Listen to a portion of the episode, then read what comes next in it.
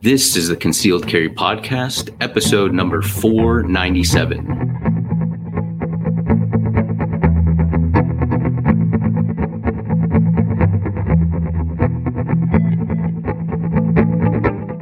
Welcome to the Concealed Carry Podcast, part of the concealedcarry.com network, brought to you by XS Sights.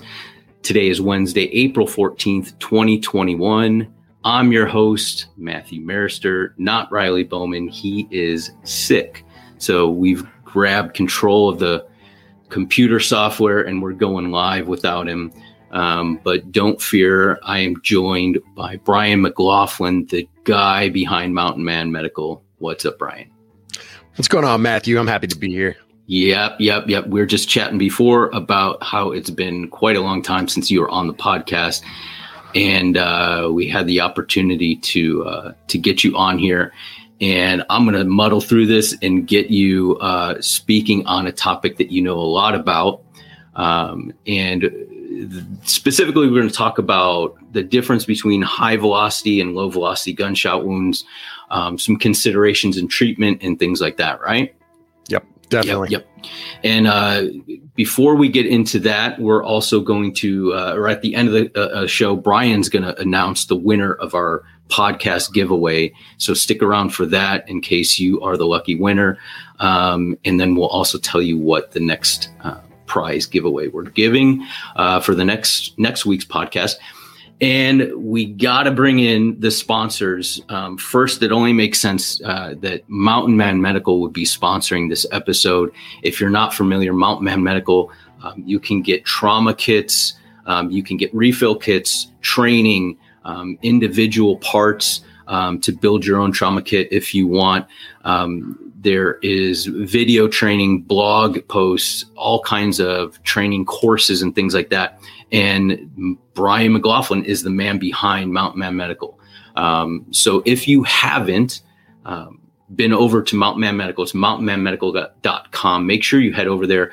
Um, the the most economical, economically priced uh, trauma kits with high grade um, uh, uh, pieces inside, right? Product inside is uh, is not cheap knockoff stuff. It's all high grade stuff that you're going to find in other medical kits, just priced lower, uh, and you get the training as well. So uh, very cool.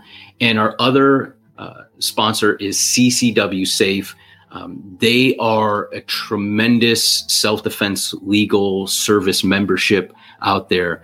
Um, probably run by the most experienced guys. Um, nearly all of them are former police officers who actually have been involved in shootings, uh, so they know the dynamics of that uh, side of things. Um, trial counselors, um, you know, that have years of experience, decades of experience defending people. You might have heard of uh, a guy named Don West, who is part of the George Zimmerman defense. He is part of CCW Safe. Um, so just an incredible group of guys that cover um, you if you ever are involved in in a uh, defensive gun use. And um, yeah, you want guys like that coming to your defense uh, without a doubt in a situation like that. So check out CCW Safe. Um, use the code CC Podcast, and I believe you'll get 10 or 15% off. Um, we'll check before and let you know, but I, uh, you will get a discount. So CC Podcast is the code for that. All right. So I think we fulfilled our membership uh, or our sponsor um, messages. And I want to get into this because this is going to be kind of a deep conversation. Um, and there's a lot of confusion about gunshot wounds and things like that. So, Brian, I know on Mount Man Medical website and on your YouTube channel, um, you constantly are putting out videos talking about uh, different topics that y- you see people having questions about. And one of them was uh, the difference between high velocity and low velocity gunshot wounds the average listener might be saying, well, what's the difference? What does it matter? Um, you made an awesome video that had a lot of interest. So that's why we kind of ran with it for this episode because so many people were interested in this topic. So um, if you can get into a little bit, um, just basically before we start, I guess. Uh, for those that don't know who you are or why we should be listening to your advice at all, can you give like you know a little basic description of your training and, and, and where you're coming from with this. Okay. Yeah. So I, I, um, started learning medical when I was, when I was young. My dad was an EMT and a firefighter. So I started learning that stuff early. He was also the assistant chief um, at our volunteer fire department out where we lived. And he uh, would occasionally go on calls, you know, to go rescue people and rollovers and different uh, accidents around the area. And so I had the opportunity to go with him um, to see some of those things. And I got a chance to kind of see, you know, a medic, a competent medic in action early. And so that kind of helped me quite a bit um, as I um, as I progressed in my uh, my studies. Um, and then I uh, joined the military uh, a couple years after high school and um, joined up with the the Navy and got sent to the Marine Corps and uh, had a blast. Yeah, I loved it. It was a great time, great experience. I miss it. Um, but I'm glad I'm out, but I do miss it. It was mm-hmm. a, it was a lot of fun. Um, something that I've realized since I've been out of the military, I spent some time in Afghanistan doing some combat operations, some very heavy kinetic work there. Got a chance to see a lot of different stuff um, and uh, work on a lot of different people and really kind of come into my own as a competent medic. And I've learned a lot from that experience. And it's it's so much fun being able to share what I've learned with people who can benefit from it who are interested in it. You know that's that's always the dream you know to be able to talk to people who are actually interested in things that you're interested in and passionate about the same things that you are. And after the military um, well, while I was in the military, I did. I also worked in the ER out at 29 Palms. So I got a chance to hang out with some some very quality ER doctors. A lot of them were SWAT doctors. So they worked on SWAT teams in the area and they would come to our ER for their main job and then part-time they would be SWAT doctors. So I got a chance to really discuss a lot of combat medicine and kind of break down and learn from doctors in a real world environment how to really take care of people the most effective way that I could. So I love that. I just soaked up all of that kind of stuff, and it helped me a lot in my uh, my deployment to Afghanistan. And ever since, it's uh, it's been a big benefit to me. After I got out of the military, I was kicking around a lot what I was going to do with myself, and I thought, well, I've got these medical skills. Maybe I can go, you know, be a nurse or a doctor or something like that.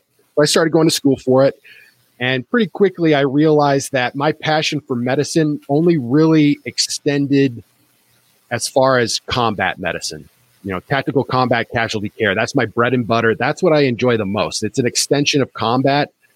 And my role in that team and that unit of combat is to, to protect my guys as best I can from very bad wounds, try to get them home to their families and help keep them as comfortable and you know, as as reassured as possible. That, that was something I really enjoyed.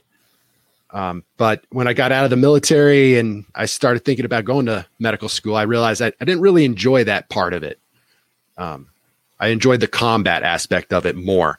And now with Mountain Man Medical, we don't we don't uh, we don't focus too much on that, but it's my favorite topic, so I really love talking about it.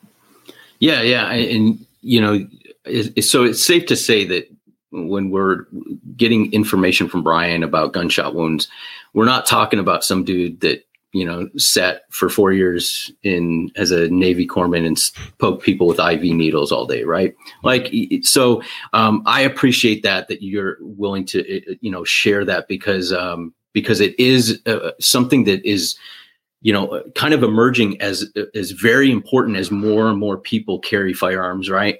Um, we start learning the importance of having medical gear on you. Um, and what better, I, I, can't think of a better, um, something better to learn than how to help somebody stabilize somebody. So even if I can't fix them, I can stabilize them enough to get them to the people that can.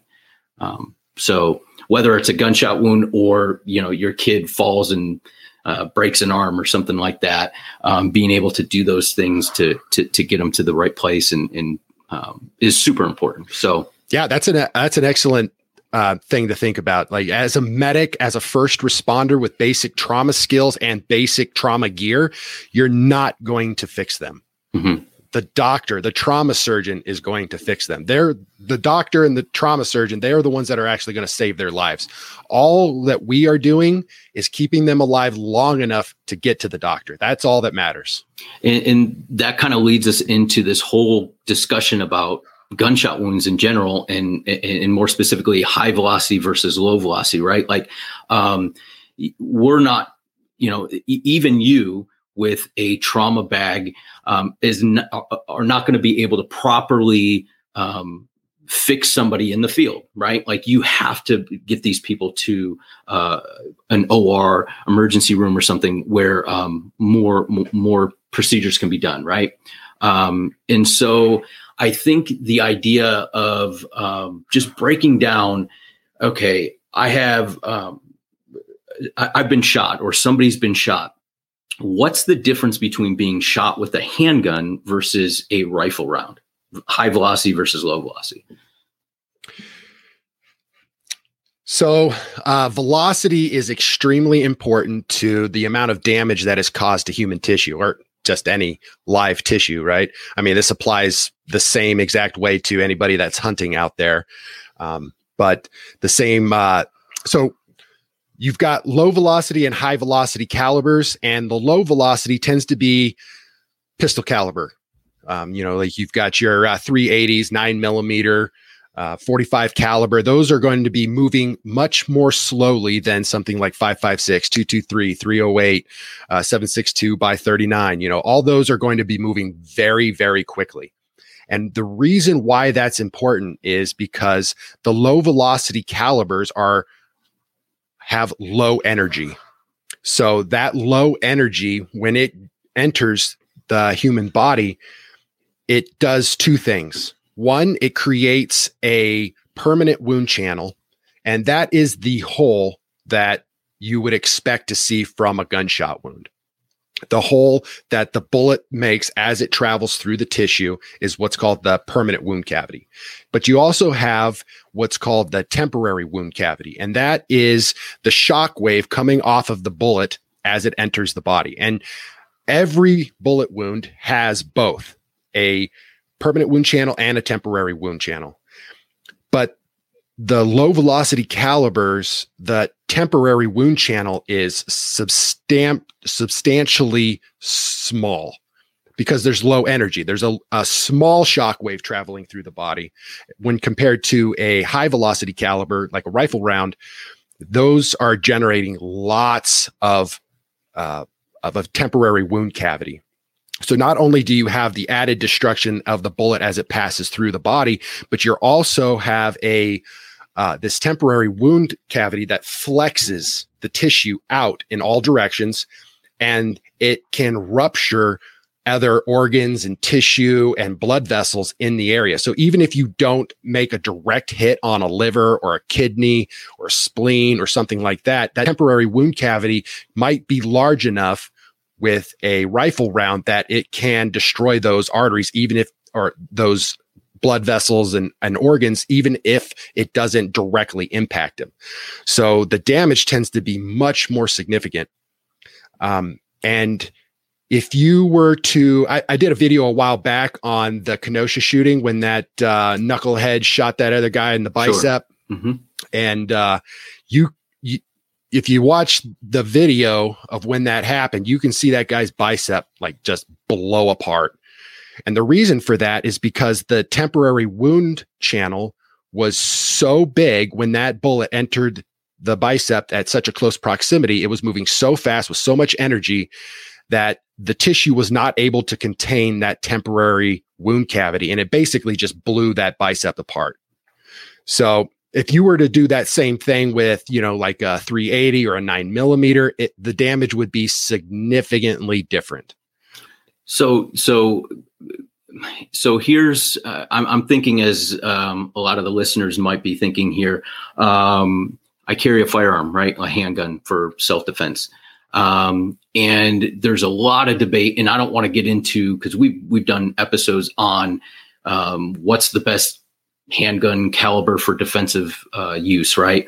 Um, but what you're kind of framing out here is that the permanent wound channel, the the hole that's made by the by the projectile, um, is sort of less important as far as you know uh, uh um, the damage it, it, causes than the temporary cavitation or damage of that uh, tissue when because of velocity and, and, how how it affects the tissue. Is that summarize it? Okay. Absolutely. Energy. How much energy is behind that bullet? How much powder, you know, and how fast is that bullet moving? And, and that's some somewhat one of the reasons why it, you know, a 223 is a small diameter but has a great amount of energy in it compared to shooting a 22 the, the same caliber but through a, a lower velocity correct exactly and because that bullet is so small it it's able to deliver so much energy into the tissue that you get far less over penetration than you would from pistol calibers. So not only are pistol calibers um, do less damage to the human tissue, but you also get greater penetration.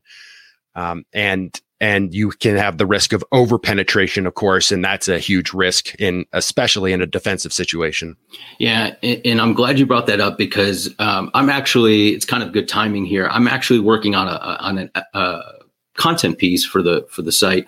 Um, it, it, you know, going through um, different uh, different uh, mass shootings and saying, okay, well, what kind of weapons are m- mainly used in mass shootings, right?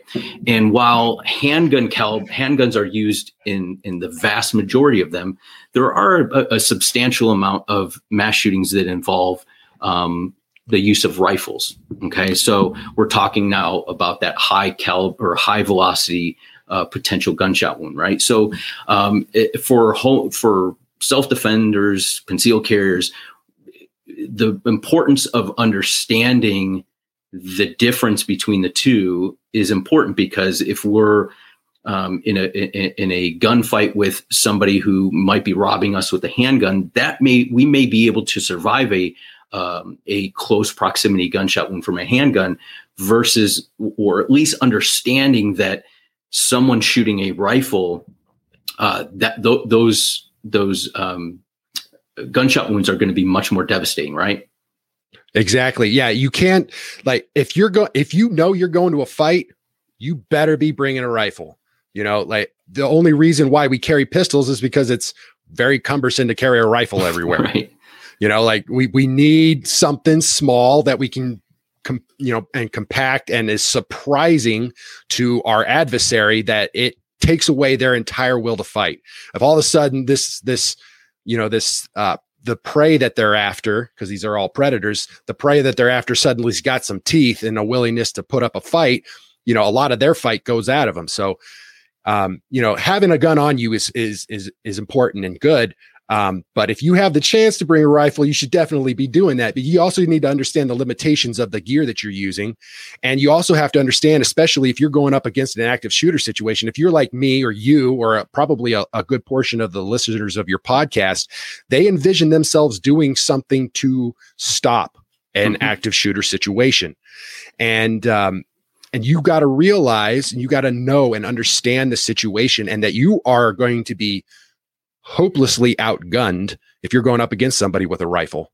And while a huge majority of these uh, active shooters are using pistols, a lot of the times they're also using rifles on top of the pistol. So you kind of get this skewed um, data that says that pistols are used more often when it's yes, they are used more often, but usually it's pistols and then they also include a rifle or a shotgun. Sure, sure. So, yeah. Um, and so you know not only is it important to kind of understand the limitations and capabilities of your own gear but also what they're bringing against you right? So um, and and i think this also applies you talked about the over penetration but i think this also goes into our decision making process or what we go through to choose a home defense gun right? Like uh, i know a lot of people that have mixed ideas about over penetration with um, you know a, a 223 round versus uh, they, they, believe that a 223 round might over penetrate walls inside their homes but have no problem shooting double aught buck um, and, and, don't really understand or haven't paid enough attention to the data that's out there in the research about uh, penetrating walls and things with different projectiles and stuff. But um, not just penetration of walls and stuff, but the actual how it affects an attacker's body, right? Yes. Yeah, yeah. The uh, over uh, it's counterintuitive. You assume because a rifle does more damage, it's moving faster, and it's more deadly that it's going to overpenetrate more. But the act- the opposite is actually true. Um, there's quite a few very interesting videos to be found on YouTube. One of my favorites uh, discussing this particular topic is by John Lovell. He kind of breaks down very, um, uh, very he breaks down really well how all of this kind of plays into it. You know, the, the difference between pistols and rifles, and it's counterintuitive, but rifles are are better for home defense. And and when it comes to shotguns, you know, if you're firing a bunch of buckshot at somebody, each one of those buckshot pellets is roughly the same size as a nine millimeter, and they're all moving slowly. So you do a lot of damage if you hit them with all the pellets, um, and it can be very devastating. But you also risk that over penetration um, even with a shotgun. And, sure, sure. and it's harder to make more precise shots so that even if you do over penetrate, you know, you're not lobbing rounds into your kid's room kind of thing. Yeah, exactly. That's always the the the balance I have or or um, something to consider when somebody says I'm well, I'm concerned about over penetration, um, but I'm not concerned so much about sending, you know, multiple rounds down a, a direction and hoping that they all hit, but maybe they don't, right? Like, so you should be concerned with over penetration if you're shooting multiple rounds in a direction, especially, you know, we have to consider um, the, the application in a home. If I'm shooting a threat and my spouse or my child is engaging that threat, like being attacked by that threat, I'm not so sure that I want to be launching multiple rounds downrange at the threat and my loved one who might be right next to the threat right mm-hmm. so um, being able to have a, a have a firearm that's um, more direct and i can I, I, can get more direct fire um, i think is is appropriate um, and and obviously you know if we're talking about rifles and shotguns um, handguns right? There's a lot of handguns used for personal defense or home defense. Um, but I think when we start looking at the difference between gunshot wounds, um, we realize that the actual mortality rate of handgun ammunition, and when when you're talking about low velocity, right, like it's all relative. We're still moving extremely fast, but it's relative, right? Compared right. to a rifle round, they're moving much slower. And so when we look at um, uh, you might have done some research on this um, or have some general ideas, but I know that the um, fatality rate of from handgun uh, rounds is much lower than rifle rounds for for all the reasons why you're talking about. Mm-hmm. Yeah, yeah, um, yeah. The over penetration is a big deal. You know, changing the angle of attack is always a big deal. I always try to make sure that I'm uh, in my house. I know the directions that I can shoot and the directions that I can't shoot. You know, and I've already kind of planned that out in my own head, and that's the be- the benefit of fighting from your own castle is you know, you know the angles of attack that you should use yeah, and that you shouldn't use. So I think that that's an excellent way to look into it. And when it comes to the amount of damage that's done versus uh, high ca- uh, high velocity and low velocity, it's it's it's a pretty substantial difference. And most people don't really uh, understand that too well. And most people most people have a pistol. Most of the people that I know have at least have a pistol. And and they um, and they use that for everything. Their recreation shooting their concealed carry their home defense. And you can you can do that of course you know if you're just low on money and you, you just can't afford it then something's better than nothing but um understanding those differences is going to help you uh, come out on top in a bad situation. Sure, sure. And so um, this is just one of the elements when we're talking, or, or, a couple of the elements that go into choosing a home defense gun. But this obviously isn't the topic, but I thought it was important to bring that up. Um, as we're talking about gunshot wounds, right, it would be important to talk about, you know, we're, we're talking about handgun handgun caliber low velocity typically versus rifle high velocity. And many people have both of these guns in their home or train with both of them. So what are some considerations of let's say you know there's obviously a difference between being out on the range and treating uh, one of these gunshot wounds as opposed to being at home and and having an accidental discharge at home right? So um, or negligent whatever you want to call it right? Um, and so what are some considerations in both in, in both areas? Um, you know con, con, considering that uh, high velocity gunshot wounds are much more uh, um, you know re- re- probably require a, a, a, much more intense uh, workup or or whatever you want to call it treatment yes yep definitely so so one of the big things you know um, is your availability of trauma gear mm-hmm of course, I I am with Mountain Man Medical. We sell trauma kits. So, you know, obviously I'm biased, but I am very it is super important to have trauma trauma gear on. If you don't buy it from us, buy it from somebody else. You got to have some sort of trauma gear on you. Can you make a difference with nothing? Yes, you absolutely can.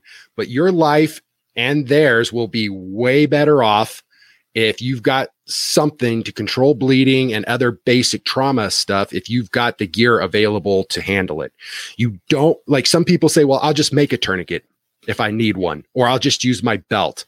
And the problem with that is if you're making a tourniquet, you still have to run around and find all the things you need to make a tourniquet. And you know what's happening while that's while you're trying to hunt up a stick and uh, a t-shirt and all the stuff that you need they're bleeding out you know and you don't have time to be running around do that. Now if you don't have a choice you don't have a choice. You just got to make do.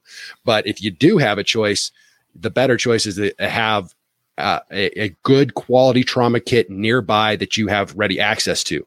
And when you're at home and you have like a negligent discharge or there's a home invasion and you take around, which is absolutely possible, then you need to have a way to take care of yourself. Or maybe that knucklehead that just entered your home unannounced fired a weapon through a wall, hit your kid or your wife. Are you going to have the stuff that you need to keep them stable until EMS can arrive? I mean, you handle the situation with your firearm. You go to the range, you train every day, you do your dry fire practice. You've got a fantastic pistol presentation, but your family members still die. That's, you know, that that's that's a not good for anybody. So that um, having a, uh, a a trauma kit is super important, but it's also important to realize your proximity to a higher echelon of care. If you're in your home, especially in the United States, you're not too far away from a hospital. Pretty much no matter where you are, even if you're in a rural area, you know, you can be airlifted fairly quickly to, you know, a, a new place. Um, but when it comes time for uh, the range, most of these ranges are in very uh, remote locations. Mm-hmm. And the ability for EMS to arrive at your station is going to be significant, and you need to kind of plan for that. Um, and and trauma gets far more complicated the longer you have to sit on somebody. Um, you know, a lot of people have heard about the um, the platinum 10 minutes or the golden hour, you know, that, that you have a short period of time that you have to be able to get them to the hospital and get them taken care of. And you don't want to be sitting on them for too long. So there are some techniques for handling things like that. If you are going to be sitting on someone for a long period of time, um, there's some things that you can do. I don't think we've got time to get into all that today, but yeah, that training is the most important thing. Um, gear is great but training is way more important. You have to understand what you're doing and why you're doing it, or else you're not going to make any kind of a difference or or a very small difference. Right, and and I think it's super important to point out. You you talked about gear, having gear. A lot of people will be like, "Well, I took a you know a first aid class, right?"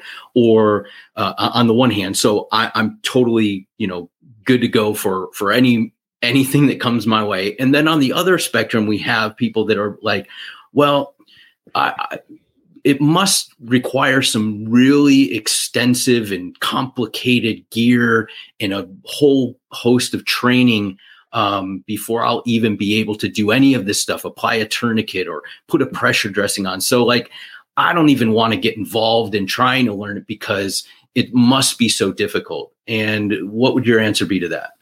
Yeah. Well, I, I mean, I got a lot of people who say, I, I was in the army back in 1966, so I'm good. And I'm like, well, things have changed a little bit since then, you know, and and uh, I appreciate that you have, uh, you know, you, you've gotten some training, and that's better than nothing.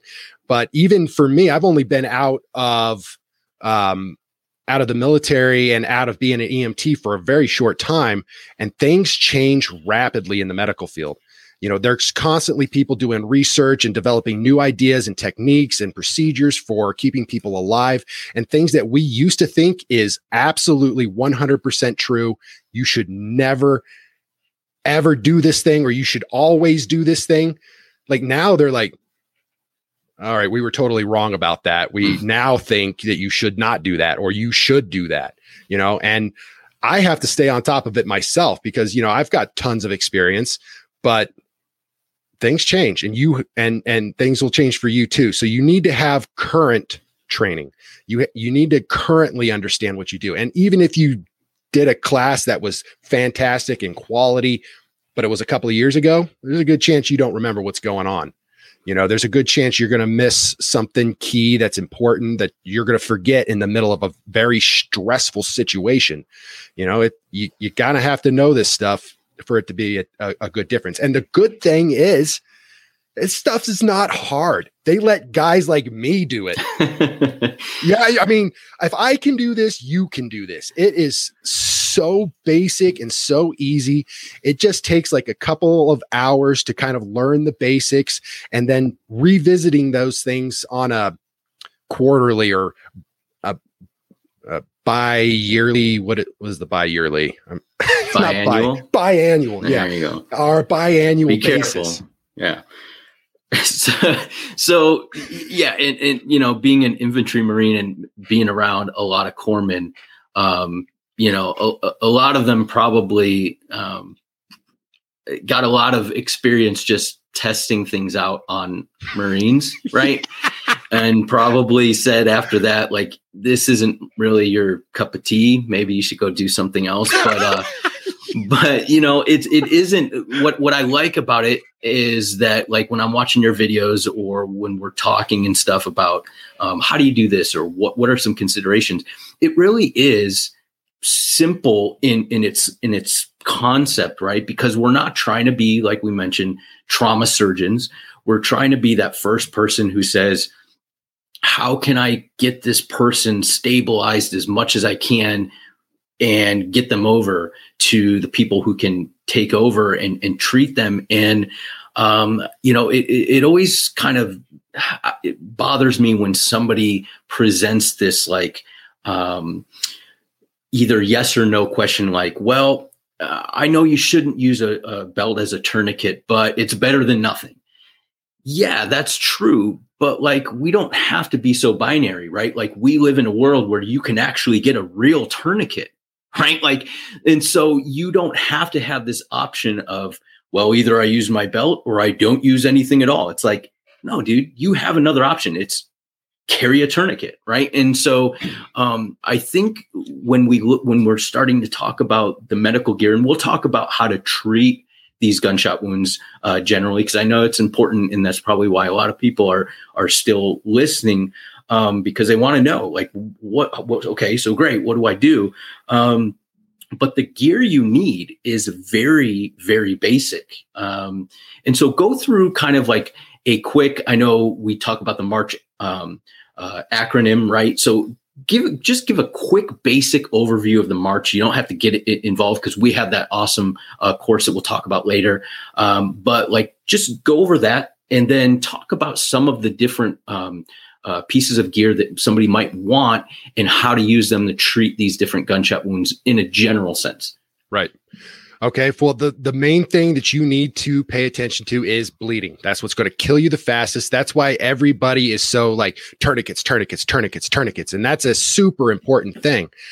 Um, the problem is, is that especially in an active shooter situation, um, tourniquets are less important they're still very important. Don't get me wrong. I'm not saying don't carry tourniquets or nothing like that. Don't Don't get me wrong. Very important. But in an active shooter situation, you have to understand the dynamics of what's going on. You have a disturbed individual who is only interested in what? Body count. They are trying to stack as many bodies as they possibly can. And what are you dealing with? You are dealing with slow moving, soft civilian targets. And you see these guys walk around pretty calmly, taking shots very accurately. And where are they shooting? They're not shooting for arms and legs. They're shooting for chest, torso, headshots. And that's where you tend to see a lot of your uh, your gunshot wounds in an active shooter situation. It's actually fairly rare and it's more accidental on the part of the shooter if somebody gets hit in an arm or a leg. Um, if you take, for example, the uh, shooting in um, Las Vegas, uh, which was a massive problem, um, there was w- only a single person, if I remember correctly, that uh, died from a leg wound. Everybody else was head and chest. Now, a lot of that has to do with the angle of the shooter. You know, he was shooting from an elevated position and he was raining bullets down and they're more likely to get hit in the head and chest, right? You're more you're less likely sure. to get hit on the arms and the legs. So that's a that's that that has a thing to do with it. But as these offers, uh, as these uh, active shooters are walking around, they are walking slowly and taking their time and making accurate shots. So they tend to hit what they're shooting at. So when it comes to head wounds, there's not a lot you can do. Um, if if it's a graze, great. Try to be careful with the bleeding, and you, that's about all you can do. Uh, you can't really apply direct pressure, you risk the chance of shoving bone fragments into the brain. Um, you, you, there's not a lot you can do for that. But when it comes to torso wounds, um, you're going to need a lot of chest seals. So if you're trying to plan for an active shooter situation in your church or your business or something like that, I highly recommend stocking up on extra chest seals. You need at least two per gunshot wound because you have an entrance and an exit. So you need to be able to patch both of those holes, or you're not going to be preventing any air from entering the chest cavity and causing a tension pneumothorax, which will kill your casualty um, casualties.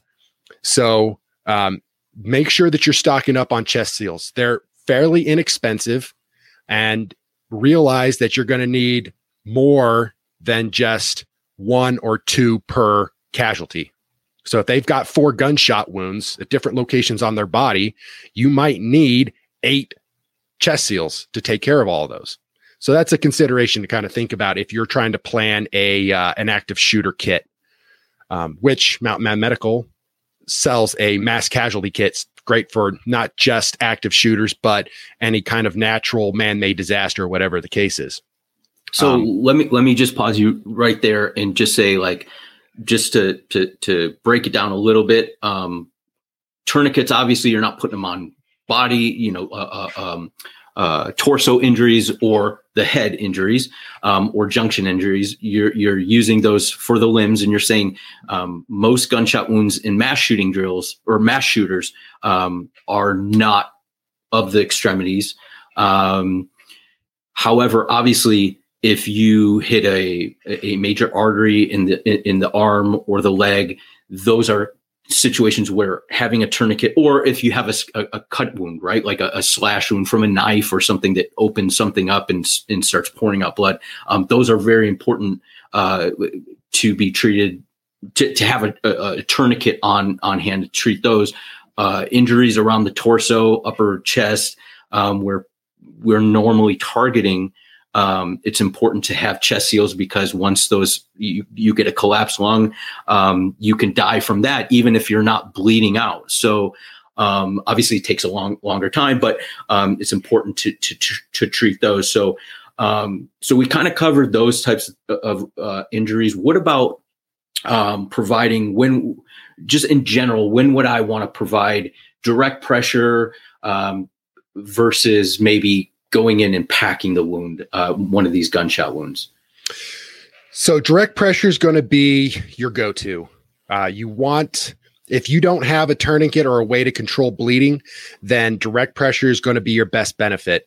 Um, even if you've got a belt and you want to use that as a tourniquet, it's still better to use direct pressure. Um, all you're going to do is you just take the heel of your palm because it's smaller surface area. You're going to position your body weight over the wound and you're just going to hold direct pressure right on top of that bullet hole very firmly. And you're not going to let up until EMS arrives. Um, because if you do, they're going to bleed to death. So that is actually a pretty effective way of taking care of bleeding, not nearly as effective as a tourniquet, but more effective than anything else that you can do, like improvise a tourniquet or use a belt. So I always recommend going directly to direct pressure um, if you can, if you can't control bleeding with the tourniquet. Uh, when it comes to wound packing, you don't need anything significant. Um, QuikClot and Chito gauze are amazing to have. I highly recommend it. But if you don't have it, you can do your own gauze with just a strip of t-shirt.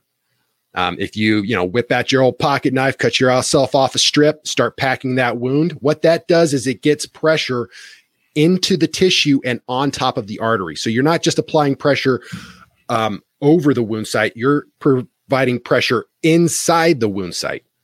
And that's why it's so important for wound packing. Um, so, but any, even if you wound pack it, you're still going to need to hold direct pressure. So, wound packing is a more effective way of uh, of taking care of a gunshot wound, but you're still going to need to hold direct pressure on it to make sure that that bleeding is adequately controlled. And I have videos about how to pack wounds. If you're interested in that, you can head over to Mountain Man Medical on YouTube and uh, check those videos out. Um, but it, go, go on, go on.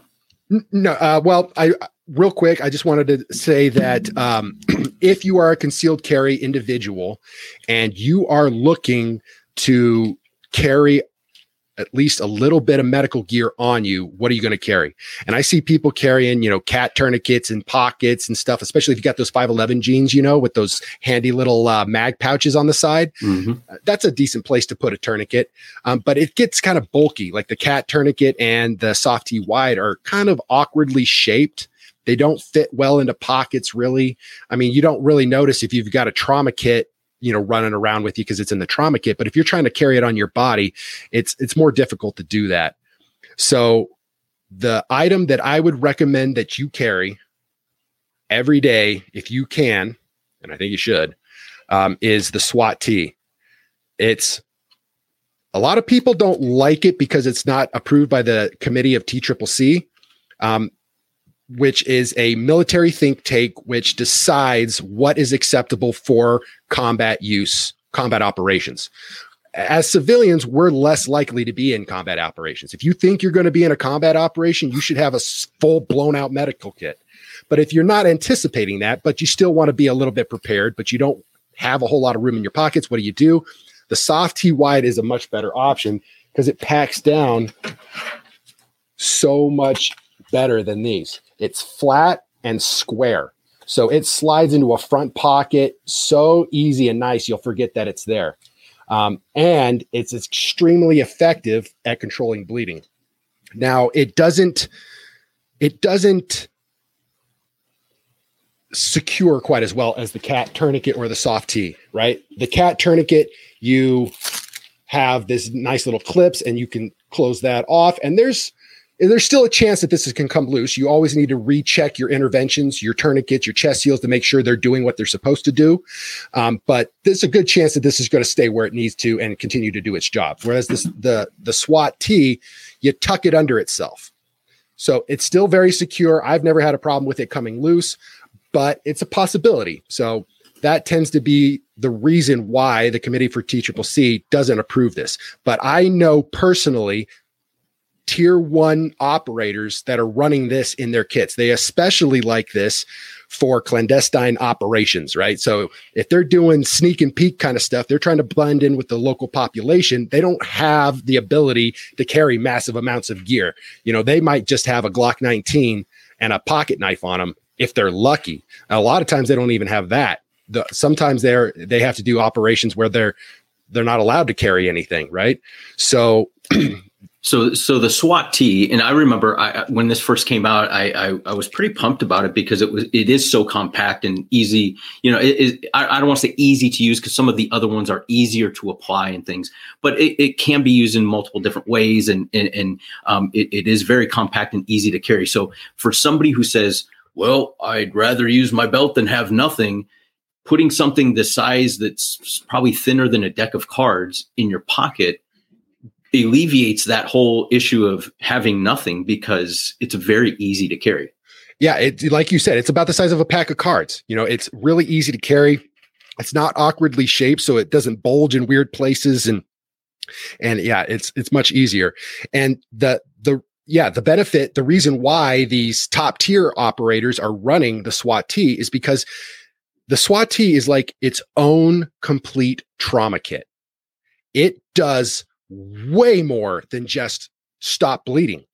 It stops bleeding very well. Um, it has a, an especially wide band. This is four inches, I believe.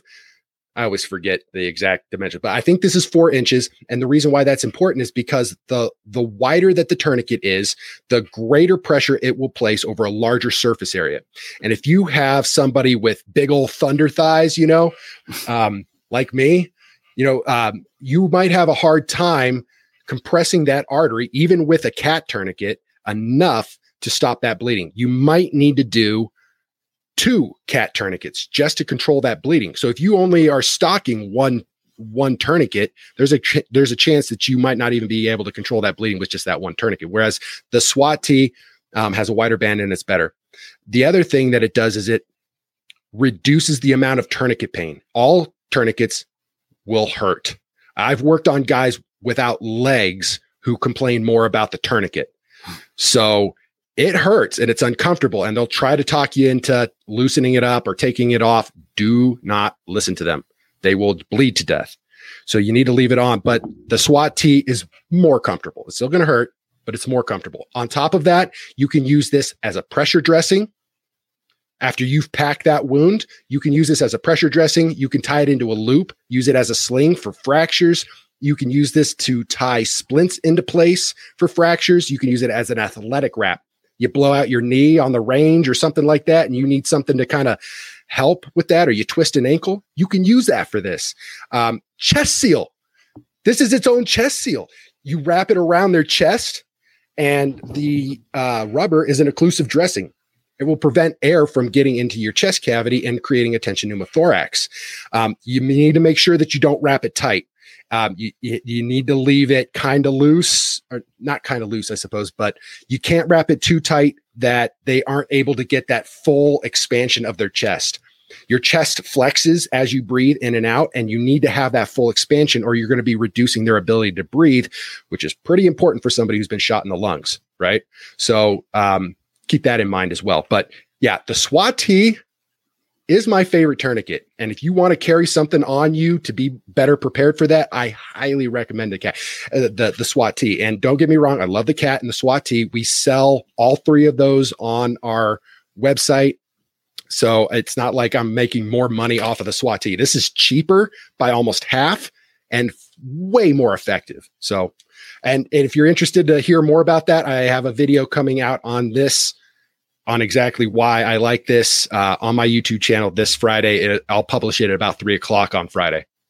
Yeah, so I mean, and and that's super important. I'm glad you mentioned that you you're constantly. I mean, this the the blog posts and the videos you're you're creating are not things. You're not just doing it haphazardly. This is content that is timely. It's important. It, it explains the gear that you're buying on Mountain Man Medical. Explains how to use it.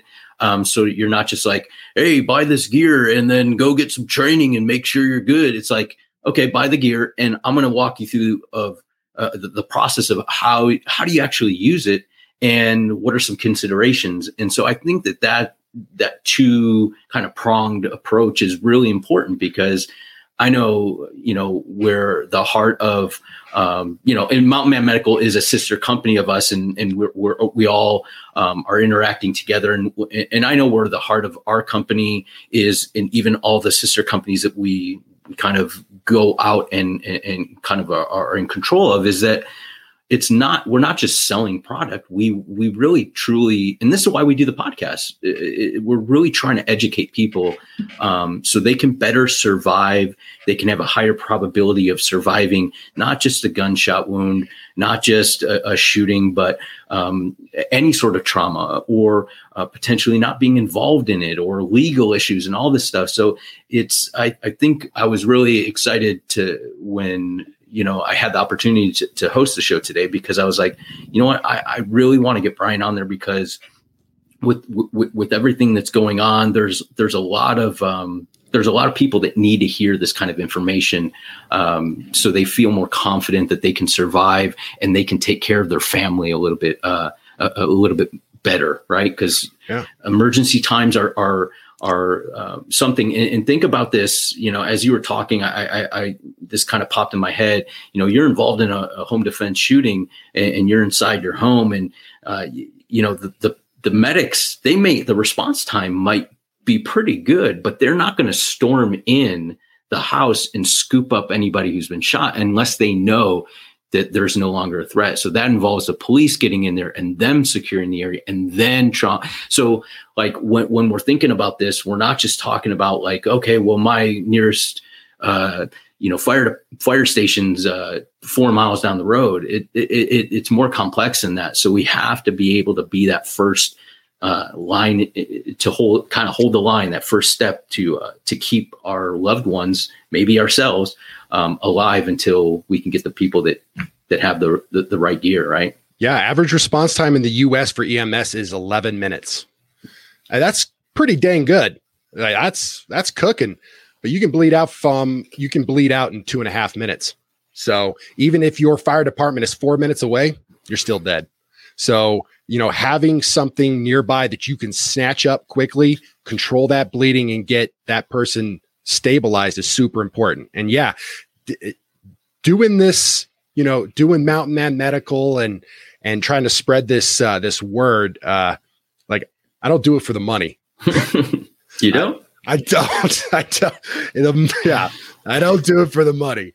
Uh, but I love. I just love that I can help somebody out and maybe help protect them and someone that they love. That's the thing that I keep thinking about. You know, when I study medicine is not how much you know i'm going to be able to save my life you know it's about taking care of my boys and my wife you mm-hmm. know it's i want to be able to save their lives if they are seriously hurt you know sure. i'm less concerned about myself you know my main purpose is you know making sure that they're going to survive whatever nonsense that they get into i got some savage little boys but um when it comes to um, having trauma gear versus carrying a pistol. I know I'm biased. I'm a medic, but I love guns too. I love combat. I love defensive shooting. I love tactics and skills.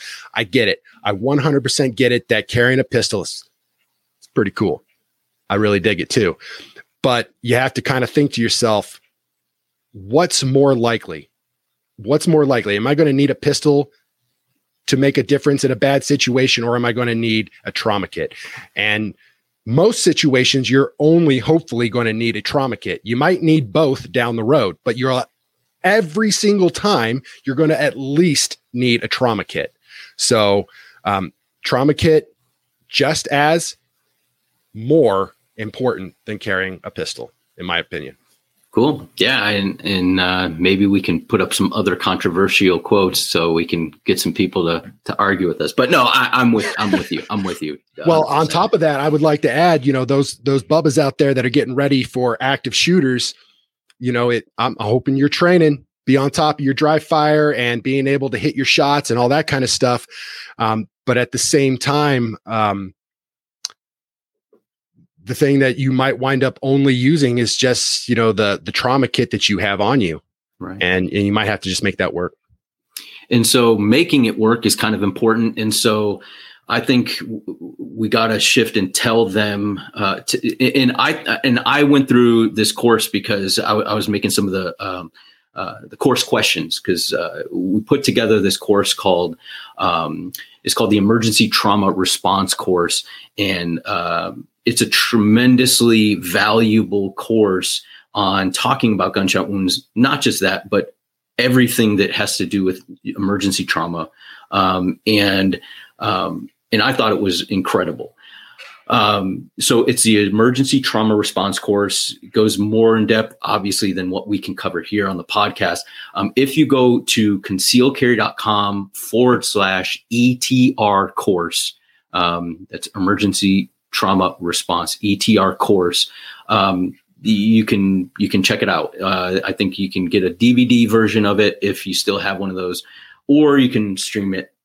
Um, but it is an incredible uh, incredible resource that is well worth it um, and free. yeah, and and I just I I think that you'll um, I, I I think that it's necessary for for everybody. I really do, but um, you know I can't force it. But um, all right, so really quick, we I, I know that um, people are excited to um, hear who the winner is. And so if you're if you're new to the podcast, we give a each week we take a, a, a winner, we pick a winner, um, and you get some sort of cool prize just for signing up. You don't have to be here. We'll contact you. Um, if you go to um, podcast.concealedcarry.com forward slash weekly dash podcast dash giveaway, um, you will, you can enter and you can get multiple entries and stuff. It's free, dude. Just try it out. See if, uh, see if you, uh, win something. Cause normally we, uh, we give away some pretty cool prizes. So because Brian's here, I'm going to let you run uh, and tell them who won, what the gift is, or what the giveaway is in, in, in about next week. Well, I gotta say, uh, I'm always impressed by how many ladies you have listening to your podcast and interacting with you guys on Facebook. I, I love because of Riley. It's because yeah, of Riley, right? He's just a handsome fella, I guess. Yeah. I, that's what it is. Uh, yeah. So Tara C, come on down, accept your prize. That's you. Perfect, perfect. Tara C, we will. Uh, uh, reach out to you. So don't worry. Just check your if your initials are or your name's Tara C. Uh, check your spam if you haven't gotten uh, an email from us. Um, what are we giving away next week? I forgot. I'll tell you. We're giving away a draw like the pro training course. Awesome course. It's free, um, and it will it absolutely have you drawing much quicker. Um, so make sure that you enter to get access to possibly, um, you know, possibly winning that. Okay, uh, you don't have to do anything. Um, and you know, I think um, that it's important just to before we go out the, the, the final sponsor message, I, I, if you guys are sticking around, it's important. I just want to let you know uh, that the podcast later on in the afternoon, um, Riley's still going to be sick for that one. So you're going to have uh, Jacob and Brian Eastridge come on. Two awesome guys. I saw the outline for the podcast and it's going to be a cool topic. So you might want to tune in for that. We're also getting close to episode 500, which we're going to do something special and announce some special things in re- reference to the podcast. Uh, this is 497, later on the day, 498. So we're getting close. Um, so be thinking about that. Um, that is going to come uh, next week. So if you're not a normal listener of or watcher of the podcast on YouTube or um, the Facebooks, um, make sure that next week on Wednesday that you're kind of around during this time because um, we we're going to be announcing some cool stuff. So it might be something that you want to get um, tune in and watch. And we have to mention one more time that Mountain Man Medical is a sponsor of the podcast. Today's podcast, very appropriate. Make sure you go over www.mountainmanmedical.com. You can check out all Brian's videos that he was referencing, medical kits, training, all that awesome stuff, as well as CCW Safe. Um, make sure that you use the the code CC podcast. If you uh, sign up for that, you'll get 10% off. Jacob sent me a message and let me know 10% off. Um, still an awesome deal. And so, yeah, I appreciate, um, Brian, you for jumping in here and let me pick your brain. And I, I know just from the comments that these, these guys uh, and gals love the information that you're, you're putting out on Mountain Man Medical and uh, the podcast here today. So Thanks so much, man. I had a blast. I love coming on talking. You know, you're easy to talk to, you know. so uh and you're handsome. That's well, Riley's I, handsome. Randy, I like Randy's comment there. That made me laugh. he's he's a rugged man. He's a rugged man. yeah, yeah, yeah. Um, awesome, awesome. Well, um, thanks, guys. Obviously, we wouldn't be here if you guys didn't listen. So, and gals again. Um, but uh, we appreciate you guys. Make sure you leave us a, a rating on iTunes if you haven't. Leave, send us some email. Let us know uh, some topics, uh, what you guys think of the show, and uh, we appreciate it. We love you guys. Um, be safe, and uh, you know, just you know, I, I just want to reiterate training uh, for medical emergencies is, is super important. So, um, with that, we'll bid you farewell till the later episode of the day. Train right, train often, and train safe so you can fight hard, fat, fight fast, and fight true. Take care.